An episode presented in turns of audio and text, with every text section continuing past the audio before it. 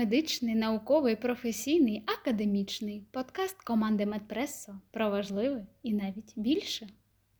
Добрий день, шановні слухачі Медпресу. Сьогодні поговоримо на тему, яка протягом багатьох років турбує людство забруднення нанопластиком навколишнього середовища. Ще король поп-музики Майкл Джексон у своїй пісні Землі передбачав величезні екологічні проблеми, які виникають щодня перед жителями колись красивої, чистої, здорової планети. Утома, що накопичилася від незнання та невміння людей справлятися з ними, тягне за собою нерозуміння, як саме вони впливатимуть на стан здоров'я кожного з нас. Нанопластик це неологізм, що позначає крихітні частинки пластика. Їх розмір може бути в тисячу разів менший за один мікрон. Настільки вони легкі, що їх можна порівняти з газом. Не хочеться, щоб це слово узвичаїлося, але реальність така, що скоро воно може стати таким же звичним, як, наприклад, космонавт або смартфон. Виробництво пластмас дуже швидко зростає. Вони технологічні, недорогі, доступні і, відповідно, збільшується викид їх відходів до екосистеми. На початку 2022 року видання The Guardian повідомило, що вчені вперше зафіксували забруднення нанопластиками регіонів Північного та Південного полюсів та Гренландії. Стало очевидним, що засміченість навколишнього середовища невидимими пластмасовими частинками, що зустрічаються повсюди, від гімалайських вершин до найглибшої Маріанської западини в океані та від північного полюса до південного це проблема планетарного масштабу. Штучний пластик забруднив найвіддаленіші та найглибші місця на планеті, заявили китайські учені, і цей факт загрожує біологічним та фізичним процесам, що лежать в основі всього життя. Мікропластик в Арктиці фахівці вже знаходили, проте для виявлення найдрібніших наночастинок були потрібні інші підходи, розроблені вченими з Утрехського університету Нідерланди. Керівник цього дослідження говорить: ми знайшли нанопластики в далеких куточках планети, як в Арктиці, так і в Антарктиді. Нанопластики токсичніші, якщо їх порівнювати, наприклад, з мікропластиками, і це дуже серйозно.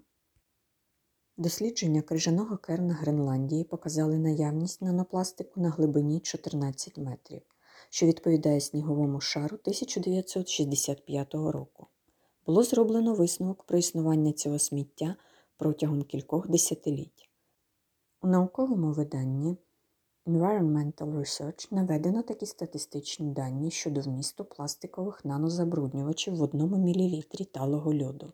Гренландія 13,2 нанограма, Антарктида, мис Еванс 52,3 нанограма. Найпоширенішим забруднювачем у цих районах виявився поліетилен більше 50%, який широко застосовується в пакувальних матеріалах, посуді, різноманітній тарі. У 2019 році в Європі його частка досягла 29,8% від усіх видів використовуваних полімерних матеріалів. У Гренландії четверта частина нанопластика припала на частинки автомобільних шин. В Антарктиді їх не виявлено, а близько 20% на поліетилен терефлатат, з якого виробляються, наприклад, пляшки та фляги. Підтвердилася всюди сутність нанопластиків. Вони можуть переноситися від початкових джерел як повітрям, так і океанськими течіями на тисячі кілометрів і осідати в найвіддаленіших регіонах. Дослідження, що проводилися раніше, виявили наявність пластикових наночастинок у річках Великобританії, озерах Сибіру та морській воді Північної Атлантики, на засніжених вершинах Австрійських Альп. Це лише перші результати роботи вчених, і щоб зрозуміти масштаби всіх процесів, необхідно зробити ще багато додаткових вимірювань та спостережень.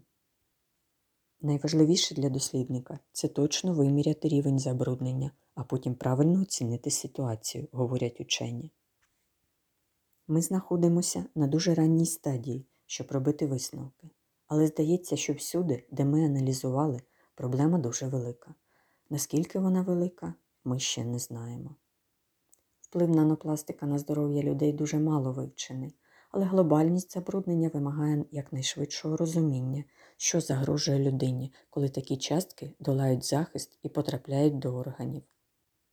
Учених усе більше турбує те, як вдихання і проковтування мікрочастинок пластмаси відбувається на нашому організмі. Вони встановили, що вдома люди можуть вдихати від 2000 до 7000 мікрочастинок на день, і це в 100 разів більше, ніж передбачалося раніше.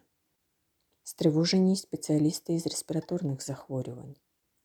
Ці дані по-справжньому шокують. Потенційно кожен з нас щороку вдихає або ковтає майже до 2 мільйонів мікроскопічних частинок пластмаси, і важко уявити, що вони не завдають організмові непоправимої шкоди. Мікрочастки дуже небезпечні, і нам потрібно більше досліджень, щоб зрозуміти, які біди вони можуть нам принести. Пластик проникає в організм різними способами: з повітрям, що вдихається, в якому знаходяться зважені частинки, з харчовими продуктами, що зберігалися в упаковці з полімерних пластичних матеріалів із забрудненою водою. Звернемо увагу на основні джерела мікро та нанопластику. Перше. Пластикові відходи. Від викинутих шматків пластмаси під впливом зовнішніх факторів, вітру, сонячного випромінювання, морського туману відокремлюються мікроскопічні частинки. Друге. Різноманітні засоби для гігієни та косметики, ексфоліанти, зубні пасти, гелі, що містять пластикові мікросфери. Зауважимо, що багато компаній розробляють нові продукти без застосування мікросфер, які у деяких країнах вже заборонені. Третє джерело синтетичні тканини, килими, з яких у процесі чищення прання лише за один запуск пральної машини в каналізацію, а звідти в річки та океан, може потрапити до 700 тисяч мікроволокон пластику. У зв'язку з цим член парламенту Великобританії закликав уряд країни розглянути законопроєкт, який зобов'язує виробників оснащувати сучасні пральні машини спеціальними фільтрами, що вловлюють мікрочастки. Четверте. Стирання автомобільних шин. Пил, що утворюється, містить пластикові мікрочастинки. П'яте джерело дорожня розмітка. Застиглий пластик, який у разі руйнування забруднює навколишнє середовище. Дослідження, присвячені мікропластику, вивчили експерти Всесвітньої організації охорони здоров'я і дійшли висновку, що ще мало даних для того, щоб робити однозначні висновки. БОС закликала вчених продовжувати роботу зі збирання та аналізу інформації для створення спільної стратегії у боротьбі з глобальним забрудненням екосфери. Отже, питання, поставлені Майклом Джексоном, досі турбують людей. Порятунок землі, морів, лісів, полів, тварин, людства. Цей заклик має бути почутим сьогодні. Позитивна конотація. Багато хто думає про це, досліджує, намагається знайти рішення, сподівається. Дякуємо вам за увагу. Про найважливіше в подкастах Медпресо. Залишайтеся з нами. До зустрічі!